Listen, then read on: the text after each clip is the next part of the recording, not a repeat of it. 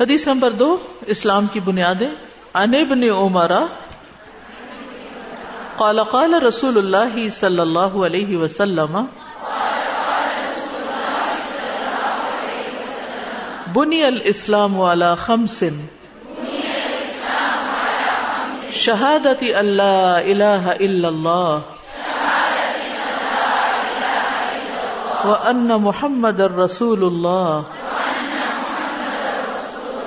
و اقام الصلاة و ایتاء الزکاة والحج و صوم رمضان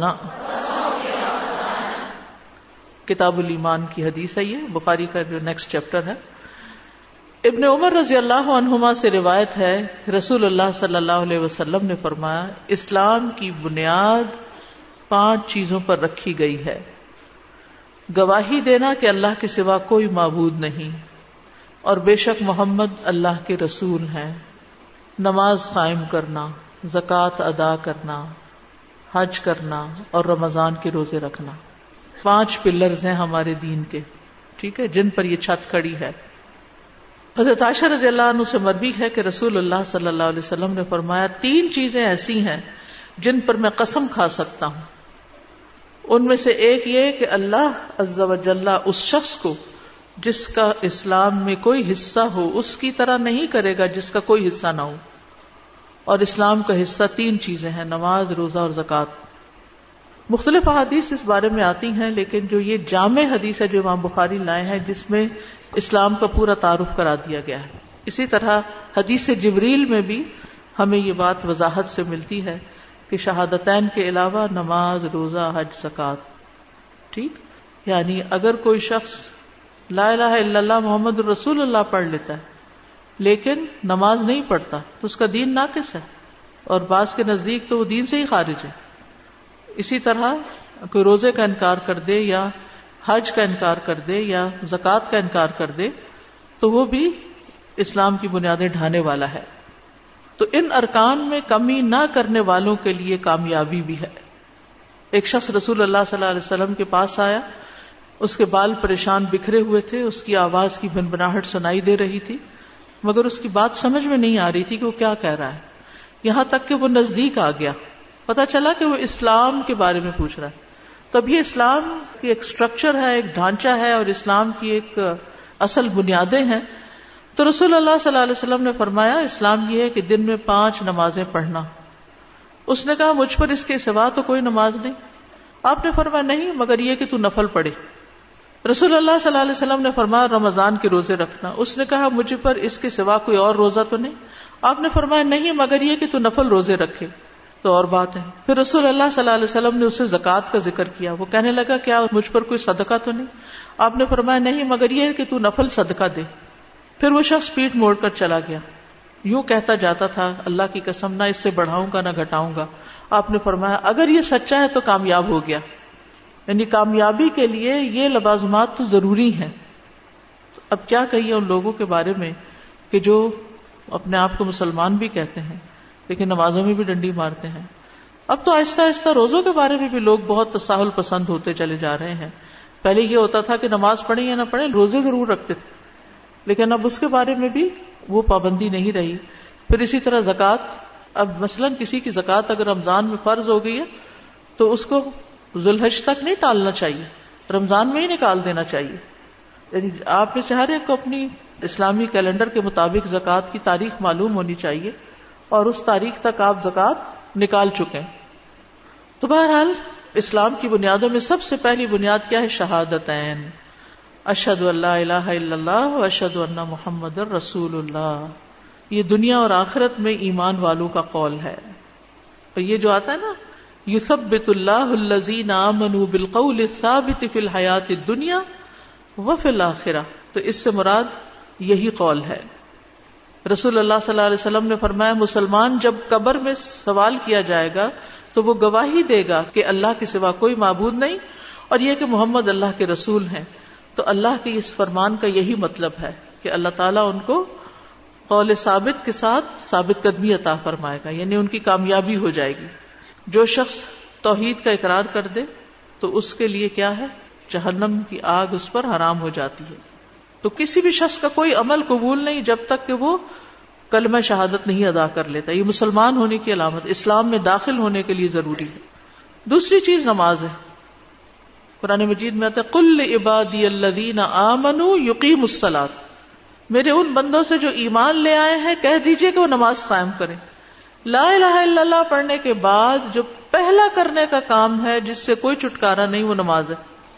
کوئی شخص جب مسلمان ہو جاتا ہے، تو پہلی چیز جو اس کو سکھانی چاہیے، وہ نماز ہے۔ اور اگر اس کو پڑھنی نہیں بھی آتی، تو ساتھ اس کو وضو کرائیں اور ساتھ اس کے کھڑے ہو کر اس کو نماز کے ایکشن سکھائیں۔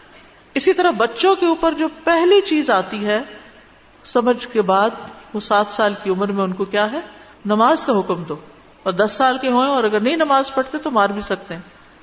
پھر اسی طرح ایک اور روایت میں آتا ہے، رسول اللہ صلی اللہ علیہ وسلم نے فرمایا، اللہ نے اپنے بندوں پر پانچ نمازیں فرض کی ہیں۔ جس نے ان کا حق ادا کیا، ان کو ہلکا سمجھتے ہوئے ان میں سے کچھ ضائع نہیں کیا، تو اللہ تعالیٰ کا اس کے لیے قیامت کے دن یہ وعدہ ہے کہ اس کو جنت میں داخل فرمائے۔ گا تو پہلی چیز جس کا ہمیں اہتمام کرنا ہے اور اس میں کوئی کمی نہیں آنے دینی، اس کے آداب اور شرائط اور فرائض اور ساری چیزیں، وہ نماز ہے۔ اگر نماز درست ہوگی تو سب چیزیں درست ہو جائیں گی۔ اور اگر کسی کی نماز ہی درست نہیں، تو باقی چیزیں تو پھر قابل قبول نہیں۔ بہت سے لوگوں کو یہ دیکھا گیا ہے کہ وہ مثلاً علم حاصل کرنے میں لگتے ہیں، پڑھنے پڑھانے میں لگتے ہیں یا دین کے کام میں لگتے ہیں، نمازوں سے سستی برتنے لگتے ہیں۔ سستی کیا؟ دیر سے پڑھتے ہیں۔ یا یہ کہ بس جلدی جلدی دو چٹ ہونگے مار لیتے ہیں۔ یہ میں نے اپنی آنکھوں سے مشاہدہ کیا۔ تو مجھے بڑی حیرت ہوتی ہے کہ یہ کس قسم کا دین ہے اور کس قسم کی دین کی خدمت ہے۔ دین کی خدمت صرف دوسروں کو لیکچر دینا ہے اور خود اپنی ذات پر اس کو اپلائی کرنا نہیں ہے۔ ہم قرآن میں تو پڑھائیں کہ کا دفلا المؤمنون اللہ دین فی صلاحم خاشعون اور اپنی نماز کی خوشبو کی فکر ہی نہ کریں۔ کلاسز ہیں تو ان کو پڑھاتے چلے جائیں اور نماز کے لیے صرف پندرہ منٹ دیں۔ کہ جلدی سے دو چار ٹھونگے مار لیں اور سنت کا اہتمام ہی نہ کریں۔ تو ہم سب کو اس چیز کے بارے میں کانشیس ہونے کی ضرورت ہے۔ اور جان بوجھ کے تو نماز چھوڑ ہی نہیں سکتے۔ نبی صلی اللہ علیہ وسلم نے فرمایا، جان بوجھ کر نماز کو مت چھوڑا کرو۔ اس لیے کہ جو شخص جان بوجھ کر نماز کو ترک کرتا ہے، تو یقیناً اس سے اللہ کی ذمہ داری ختم ہو جاتی۔ پھر بخشش کی کوئی گارنٹی نہیں ہے۔ تیسری چیز روزہ ہے۔ یا الذین آمنوا کتب علیکم الصیام کما کتب علی الذین من قبلکم لعلکم تتقون۔ رمضان کے مہینے کے روزے فرض ہیں، لیکن ہر مہینے تین روزے رکھنا سینے کے کینے کو دور کر دیتا ہے۔ ڈپریشن کا علاج ہے۔ دل کی گھبراہٹوں کا اور دل کی بے چینیوں اور پریشانیوں کا۔ چاہے ایام میں بیس کے رکھ لیں، چاہے سمواد جمعرات کا رکھ لیں یعنی ہر مہینے، ہر ہفتے ایک ایک روزہ رکھ لیں۔ تو نیت میں اور ارادے میں رکھیں کیونکہ ان تین روزوں کی فضیلت بہت ہے۔ اسی طرح روزہ مومن کا قلعہ ہے یعنی برائیوں سے بچاتا ہے، مصیبتوں سے محفوظ رکھتا ہے۔ انسان روزہ رکھ کے اپنی زبان کی حفاظت کرتا ہے، اپنی نگاہوں کی حفاظت کرتا ہے۔ انسان کے اندر ایک تقوی پیدا ہوتا ہے۔ یعنی ہم میں سے اکثر لوگ یہ تمنا اور خواہش ہوتی ہے کہ متقی بن جائیں، لیکن اس کے لیے ان چیزوں کا اہتمام نہیں کرتے جو تقوی لانے والی ہیں۔ تو شہادتین اور نماز کے بعد روزہ۔ چوتھی چیز زکات ہے۔ وما امر اللہ لیعبد اللہ مخلصین الہ الدین حنفا ویقیم الصلاة ویؤت الزکاة وذالک دین القیمہ سورة البینہ اور انہیں اس کے سوا حکم نہیں دیا گیا کہ وہ اللہ کی عبادت کریں اس حال میں کہ دین کو اس کے لیے خالص کرتے ہوئے۔ ایک طرف ہونے والے۔ یکسو۔ اور نماز قائم کریں اور زکات دیں اور یہی مضبوط ملت کا دین ہے۔ یعنی دین اس وقت تک مضبوط نہیں ہوتا۔ انسان دیندار نہیں کہلا سکتا جب تک کہ وہ اپنی وقت زکات ادا نہیں کرتا۔ نبی صلی اللہ علیہ وسلم نے فرمایا، جس نے اپنے مال کی زکات ادا کی، بس اس سے اس کے مال کی برائی جاتی رہی۔ یعنی اس کے مال کو انشاءاللہ نقصان بھی نہیں ہوگا۔ اور اس کے اندر جو میل کو ہے یا کوئی مشتبہ چیزیں آ گئی ہیں تو وہ بھی نکل جائیں گی۔ مال کو پاک کرنے کا ذریعہ زکات ہے ہی، پاکیزگی کی بات۔ اور جو زکات نہیں رہتے وہ آخرت پر بھی ایمان نہیں رکھتے۔ اللہ دین اللہ زکات وہ ہم بالآخرت ہم کافرون۔ تو یہ بھی کفر کی ایک شکل ہے۔ ابو بکر رضی اللہ عنہ نے ان لوگوں کے خلاف جہاد کیا تھا، جنہوں نے زکات سے انکار کیا تھا۔ اور زکات نہ دینے والوں کا انجام بہت برا ہے۔ کہ آمد کے دن جس چیز کی زکات نہیں دی وہ انسان کے لیے سونا چاندی ہو، وہ بال جان بن جائے گی، جس کی تفصیلات آپ پڑھتے رہتے ہیں۔ پانچویں چیز حج ہے۔ حج کی فرضیت ہے صاحب استطاعت پر۔ ولی اللہ اللہ سے ہج البئی تھی منستتا سبیلا ومن کفر اب آپ دیکھ رہے ہیں، نماز سے انکار ہے تو کفر کی بات آئی زکات سے انکار ہے تو کفر کی بات آئی۔ اسی طرح روزے اور حج سے۔ تو اسلام کا اپوزٹ کفر ہے۔ اگر کوئی شخص ان چیزوں کی پابندی نہیں کرتا تو گویا وہ اسلام کی باؤنڈری سے باہر نکلنے لگتا ہے۔ تو اللہ کے لیے لوگوں پر اس گھر کا حج فرض ہے جو اس کے راستے کی طرف استطاعت رکھتا ہو اور جس نے کفر کیا تو بے شک اللہ تمام جہانوں سے بہت بے پرواہ ہے۔ اس فریضے کی ادائیگی میں جلدی کرنی چاہیے۔ کلی کو بتا رہا تھا کہ میں اپنی دادی کا حج کر کے آئی کہتے ایسا نہیں کہ ان کے پاس پیسے نہیں تھے، سب کچھ تھا۔ سم ہاؤ انہیں خیال ہی نہیں آیا کہ حج بھی کرنا ہے۔ بہت سے ایسے خاندان ہوتے ہیں۔ امیر ہیں، مالدار ہیں ریسورسز ہیں، سب کچھ ہیں۔ لیکن اللہ کے گھر جانے کی طرف دھیان ہی نہیں آتا۔ دنیا میں اتنے مشغول ہیں، اولاد میں، مال میں، اور کاموں میں کہ حج کا خیال ہی نہیں آتا۔ تو اگر آپ کے بھی آبا اجداد میں سے کوئی ایسے ہوں تو ان کی طرف سے بھی اگر حج بدل ہو سکے تو ہو سکتا ان کا نیت، ارادہ ہو پھر وقت نے ساتھ نہ دیا ہو یا علم ہی نہ ہو پورا۔ اللہ عالم۔ رسول اللہ صلی اللہ علیہ وسلم نے فرمایا، حج فرض ہونے کے بعد اس کی ادائیگی میں جلدی کیا کرو۔ کیونکہ تم میں سے کسی کو پتا نہیں کہ بعد میں کیا پیش آنے والا اگلے سال ہوں گے یا نہیں ہوں گے۔ اور اسی طرح ایک دفعہ اگر حج کر لیا تو وہ بھی کافی نہیں۔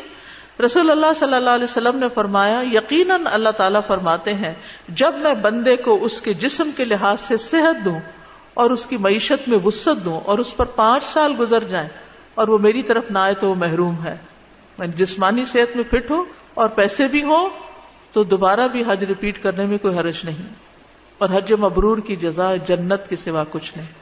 تو یہ مختصراً اسلام کی بنیادی پلرز ہیں جن کا آپ کو تعارف پہلے سے ہے لیکن یاد دہانی کرائی گئی۔ یہ باتیں میں اس لیے بھی آپ کو چند ایک بتا رہی ہوں، ہر ایک کے بارے میں موٹی موٹی، تاکہ آپ اپنے بچوں کو بھی ایجوکیٹ کر سکیں۔ جو آپ کی میڈز ہیں سرمنٹس ہیں، ان کو بنیادی دینی علم جو ہے وہ آپ دے سکیں۔ یہ وہ علم ہے جس کا سیکھنا ہر مسلمان پر فرض ہے۔ کہ دین کی بنیادوں کو جانیں اور ان پر عمل کریں۔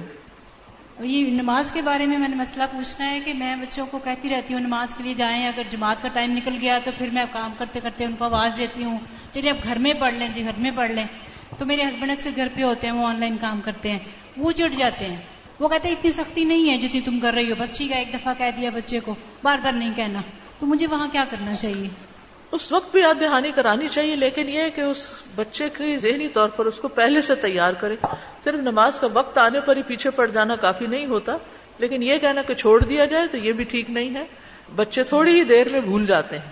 میں تو الحمدللہ جب سے انہوں نے وہ سنبھالی میں تو نمازیں پڑھتی ہوں ان کو نظر آئی ہوں ان کی تربیت بھی میں نے کی اپنی طرف سے میں نے پوری کوشش اس کے لیے ضروری نہیں کہ آپ زور زور سے آوازیں لگائیں ہاں۔ گھر میں اور شوہر بھی سنیں اور دوسروں کو بھی پتا چلے بچے کے پاس جا کے ہلا کے اس کو اٹھا دیں۔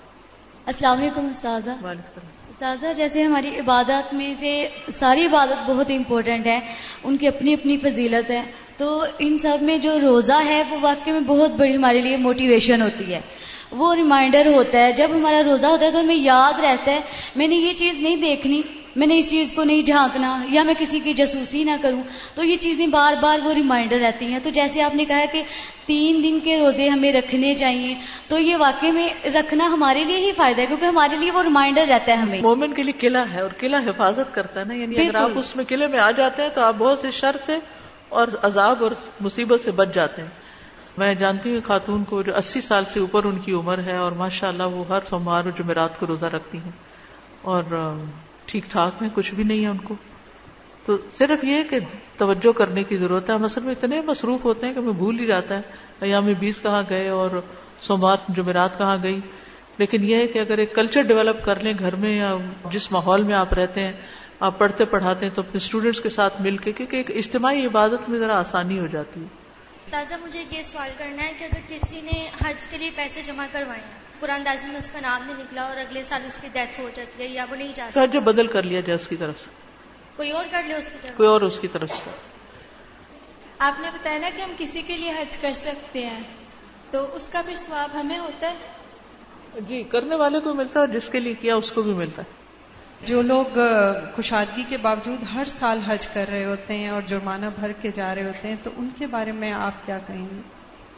بہت سے لوگ یعنی حج کرتے ہیں تو یہ ان کی اپنی چوائس ہے۔ وہ چاہے تو اپنا مال کہیں اور لگائیں اور چاہے تو حج کر لیں۔ یعنی ان کو ہم تنقید نہیں ان کے اوپر کر سکتے۔ ہر ایک اللہ کا قرب چاہنے کے لیے اپنے وسائل کے مطابق کوئی طریقہ اختیار کرتا ہے۔ اگر ان کی نیت اللہ کی رضا ہے تو حاصل کرے حدیث نمبر تین، توحید۔ ان عبد اللہ رضی اللہ عنہ قال قال رسول اللہ صلی اللہ علیہ وسلم، من مات یشرک باللہ شیئا دخل النار. وقلت انا، من مات لا يشرك بالله شيئا دخل الجنہ. عبداللہ بن مسعود رضی اللہ عنہ سے روایت ہے کہ رسول اللہ صلی اللہ علیہ وسلم نے فرمایا، جو شخص اس حال میں فوت ہوا کہ وہ اللہ کے ساتھ کسی کو شریک ٹھہراتا ہوگا، وہ آگ میں داخل ہوگا۔ اور میں کہتا ہوں، یہ راوی کہتے ہیں، جو شخص اس حال میں فوت ہوا کہ اللہ کے ساتھ کسی کو شریک نہیں ٹھہراتا، وہ جنت میں داخل ہوگا۔ تو یاد رکھیے، شرک سب سے بڑا گناہ ہے، سب سے بڑا ظلم ہے۔ سب سے غلط اور باطل عمل ہے۔ یہ ایسا گناہ ہے جس کو اللہ تعالیٰ بخشے گا نہیں۔ ہر گناہ جو اس کے علاوہ ہو، جس کے لیے اللہ چاہے گا، اس کو بخش دے گا۔ جس کو چاہے گا جنت میں داخل کر دے گا، اور جس کو چاہے گا عذاب دے گا۔ اور اسی طرح اگر کوئی جہنم میں چلا بھی گیا، تو سزا بھگتنے کے بعد بھی نکال لیا جائے گا، سوائے شرک کے۔ کافر اور مشرق ہمیشہ ہمیشہ کے لیے جہنم میں ہوں گے۔ خالدین فیہا ابدا۔ ان اللہ لا یغفر ان یشرک به ویغفر ما دون ذلك لمن یشاء۔ ناقابل معافی گناہ ہے۔ اور شرک کے بعد انسان گمراہی میں دور تک نکل جاتا ہے۔ اب شرک سے بچنے کے لیے انتہائی ضروری ہے کہ ان ساری چیزوں کو ہم جانیں جو شرک کی طرف لے جانے والی ہیں۔ اس کا علم حاصل کرنا چاہیے۔ وَعْلَمْ أَنَّهُ لَا إِلَهَ إِلَّهُ علم حاصل کرو، جان لو کہ اللہ کے سوا کوئی الہ نہیں۔ مشرق کے سارے اعمال ضائع ہو جائیں گے۔ یعنی چاہے اس نے ساری زندگی نمازیں پڑھی ہوں، روزے رکھے ہوں، صدقہ خیرات کیا ہو، حج کیا ہو، لیکن اگر اس نے شرک کیا تو سارے اعمال برباد۔ کیونکہ اللہ تعالیٰ تمام شرکا سے زیادہ شرک سے بیزار ہے۔ تو شرک سے ڈرتے رہنا چاہیے۔ ابو موسا شریف سے مروی ہے کہ ایک دن رسول اللہ صلی اللہ علیہ وسلم نے ہمیں خطبہ دیا، فرمایا، اے لوگوں اس شرک سے بچو، کیونکہ اس کی آہٹ چیونٹی کی آہٹ سے بھی ہلکی ہوتی ہے، پتہ ہی نہیں چلتا اور انسان شرک میں مبتلا ہو جاتا ہے۔ اس سے اور بھی خطرناک ہے۔ اس پر کسی نے پوچھا، یا رسول اللہ صلی اللہ علیہ وسلم، جب اس کی آہٹ چوٹی کی آہٹ سے بھی ہلکی ہوتی ہے، تو پھر ہم اس سے کیسے بچ سکتے ہیں؟ کیسے بچ سکتے ہیں؟ آپ نے فرمایا تم یوں کہتے رہا کرو اللہ انا نعوذ بکا بولیے۔ من ان نشرک بک شیئا نعلمه ونستغفرك لما لا نعلمه اللہ ہم اس بات سے آپ کی پناہ میں آتے ہیں کہ کسی چیز کو جان بوجھ کر آپ کے ساتھ شریک ٹھہرائیں اور اس چیز سے آپ سے معافی مانگتے ہیں جسے ہم جانتے ہی نہیں۔ یعنی لا علمی میں اگر ہم سے کوئی ایسی چیز ہو گئی ہے تو آپ ہمیں معاف کر دیں۔ اب شرک کی بڑی اقسام ہے دو۔ ایک شرک اصغر ہے اور ایک شرک اکبر۔ شرک اصغر جو ہے وہ نیت اور ارادے کا شرک ہے۔ نیت اور ارادے کا شرک۔ یعنی جس کو ریاکاری کہتے ہیں۔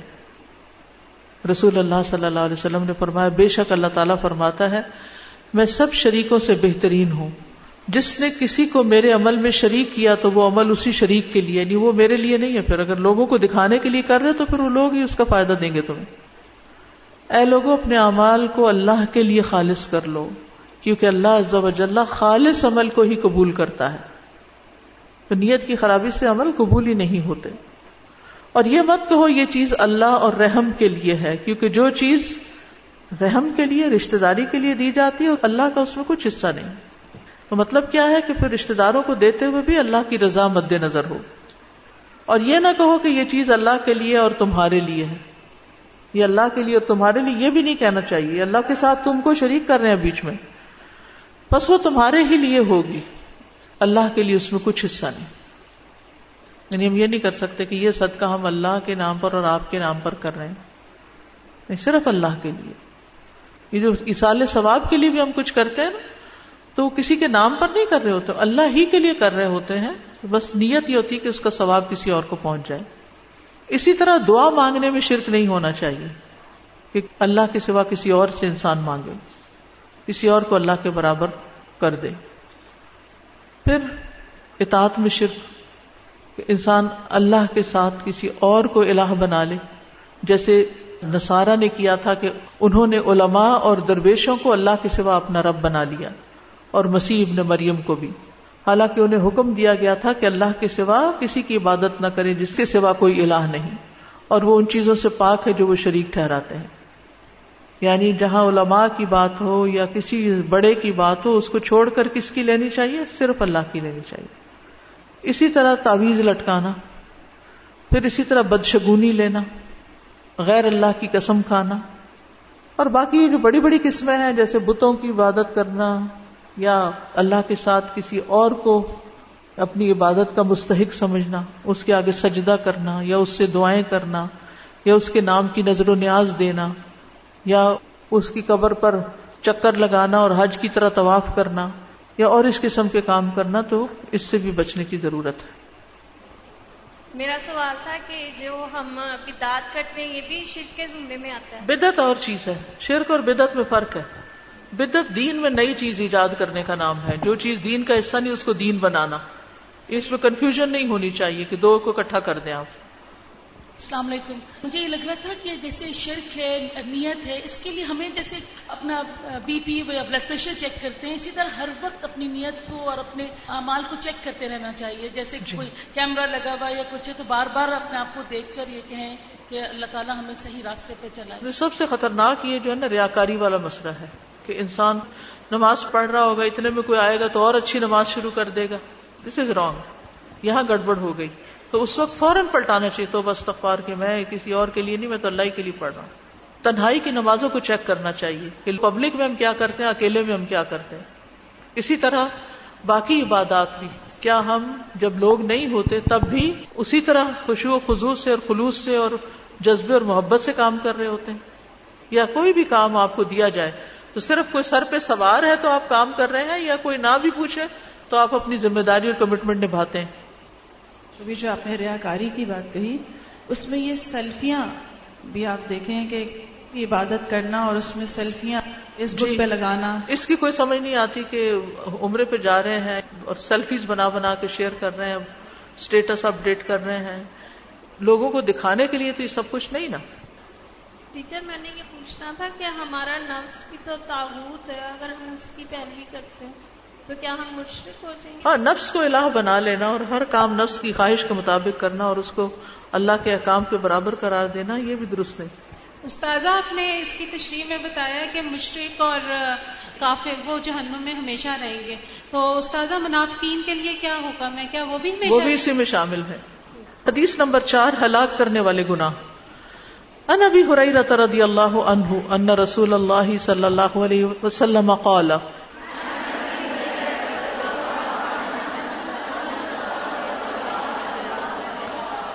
اجتنب الموبقاتی الشرک باللہ والسحر. ابو حرار رضی اللہ عنہ سے روایت ہے کہ رسول اللہ صلی اللہ علیہ وسلم نے فرمایا، تباہ کر دینے والی چیزوں سے بچو، اللہ کے ساتھ شرک اور جادو۔ یعنی شرک کے علاوہ جادو بھی کبیرہ گناہوں میں سے ہے۔ اور بہت سے لوگ اس میں مبتلا ہو جاتے ہیں۔ آج جس کے پاس بیٹھو وہ کہتا ہے مجھ پہ جادو کیا گیا تاکہ میں سوچتی ہوں کوئی کرنے والا بھی تو ہوگا۔ اگر ان کی بات سچی ہے، تو کوئی کرنے والا تو ہے نا۔ تو وہ کسی کو پریشان کر کے خود اپنی کس قدر ہلاکت کا سامان کر رہا ہے۔ کوئی حسد میں کرے یا کسی بھی اعتبار سے کرے۔ تو اشتنبو کا مطلب ہوتا ہے کنارہ کشی کرو، دور رہو، دور۔ اس کے قریب بھی نہ پھٹکو، اس میں گرفتار ہونے سے بچو۔ تو شر کے بارے میں تو تھوڑی سی بات اوپر ہوگی، جادو کیا ہے؟ یہ گرہ لگانا ہے، گرے لگانا۔ دھاگوں میں کچھ پڑھ کے گرے لگانا جادو ہے۔ اور دم جھاڑ، جس میں پھونکے ماری جاتی وہ منشر نفاثات فی العقد۔ یہ جادو ہے جو قرآن میں جس کا ذکر کیا گیا ہے۔ اللہ کے اذن کے ساتھ ایسے کاموں سے بازوقت نقصان بھی ہو جاتا ہے۔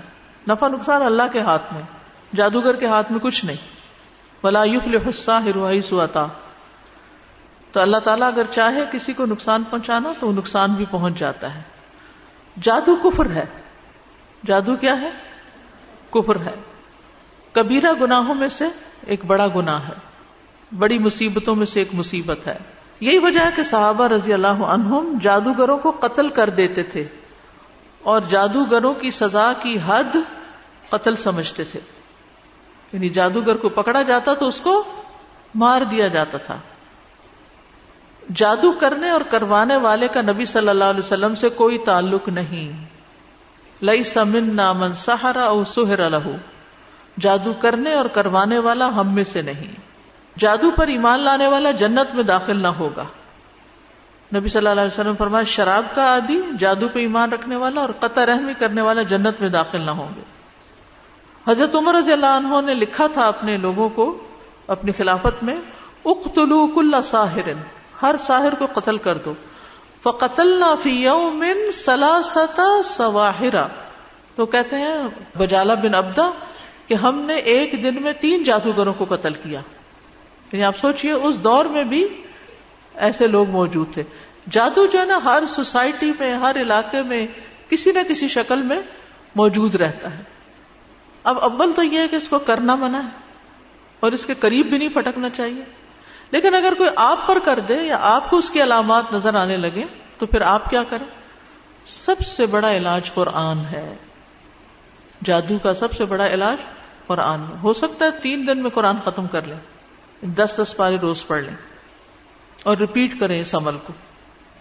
میں نے کسی اسکالر کا سنا تھا کہ وہ اسی طریقے سے علاج کرتے تھے اور اس سے طبیعت بھی سخت خراب ہوتی ہے اور الٹیاں شروع ہو جاتی ہیں اور کافی کرائسس ہوتے، لیکن اس کے بعد یہ کہ مریض شفا پا جاتا۔ کیونکہ قرآن جو ہے کل ہُدین آمن ہدم و شفا اس پر ہمارا ایمان ہونا چاہیے۔ یہ قرآن ہدایت کی کتاب بھی ہے اور شفا بھی ہے۔ وَنُنَزِّلُ مِنَ الْقُرْآنِ مَا هُوَ شِفَاءٌ وَرَحْمَةٌ لِّلْمُؤْمِنِينَ۔ اور ہم قرآن میں جو کچھ نازل کرتے ہیں، وہ مومنوں کے لیے تو شفا اور رحمت ہے۔ تو ایمان لا کر اس پر کہ یہ شفا کا ذریعہ ہے، قرآن پڑھیں۔ رسول اللہ صلی اللہ علیہ وسلم ایک مرتبہ حضرت عائشہ کے پاس تشریف لائے تو دیکھا کہ ایک عورت عائشہ رضی اللہ تعالیٰ عنہ کا علاج کر رہی ہے، ان کو دم کر رہی ہے۔ تو آپ نے فرمایا، کتاب اللہ کے ساتھ اس کا علاج کرو، کتاب اللہ کے ساتھ۔ پھر کتاب اللہ میں سے بھی خاص طور پر سورت الفاتحہ اور البقرہ اور معوضتین رسول اللہ صلی اللہ علیہ وسلم نے فرمایا کہ سورت البقرہ پڑھا کرو، کیونکہ اس کا پڑھنا باعث برکت ہے۔ اور اس کا چھوڑنا باعث حسرت ہے اور جادوگر اس کو حاصل کرنے کی طاقت نہیں رکھتے۔ اجوا کھجور سے علاج۔ جو شخص صبح کے وقت سات اجوا کھجوریں کھائے گا، اس روز جادو اور زہر سے بچا رہے گا۔ پھر بیری کے پتوں سے علاج۔ بیری کے ساتھ پتے لے کے دو پتھروں کے بیچ میں کوٹ کے یا ان کو گرائنڈ کر کے پانی ملا دیں اس میں۔ اس پر آیت الکرسی اور تینوں کل پڑے سورت فاتح پڑے تین گھونٹ پی لیں اور باقی جسم پہ بہا لیں۔ تو انشاءاللہ اس سے بیماری ختم ہوگی اور یہ بھی ریپیٹڈلی کریں۔ جادو کا علاج جادو کے ساتھ نہیں کرنا چاہیے یعنی کہ ایسے کاہنوں کے پاس نہیں جانا چاہیے کہ جو جادو کے طریقوں پر عمل کر کے آپ کا علاج کریں۔ کاہنوں اور نجومیوں کے پاس جانے کی ممانت ہے۔ جو ایسے نجومی کے پاس جائے، اس کی چالیس راتوں کی نماز قبول نہیں ہوتی۔ ایک اور روایت میں آتا ہے، جو کسی کاہن یا نجومی کے پاس جائے اور اس کی باتوں کی تصدیق کرے تو گویا اس نے محمد صلی اللہ علیہ وسلم پر نازل ہونے والی شریعت سے کفر کیا۔ تو غیر شرعی جھاڑ پھونک کے ذریعے علاج کروانے کی ممانعت ہے۔ غیر شرعی طریقہ علاج۔ سب سے پہلے تو قرآن کے ذریعے علاج، پھر یہ بیری کے پتوں پہ قرآن پڑھ کے، پھر رقیہ سننا اور کرنا سورت البقرہ کا پڑھتے رہنا، ٹھیک ہے؟ اور پورے یقین کے ساتھ۔ کسی بھی ایسے راقی کے پاس نہ جائیں جو قرآن کے سوا یا مصنون دعاؤں کے سوا کچھ اور پڑھتا ہو۔ پہلے آپ پوچھ لیں، پتہ کر لیں۔ تو اللہ تعالیٰ سے دعا ہے کہ اللہ تعالیٰ ہمیں عمل کی توفیق عطا فرمائے۔ وآخر دعوانا ان الحمد للہ رب العالمین۔ سبحانک اللہم و بحمدک اشہد اللہ الہ الا انت، استغفرک و اتوب الیک۔ السلام علیکم و رحمۃ اللہ وبرکاتہ۔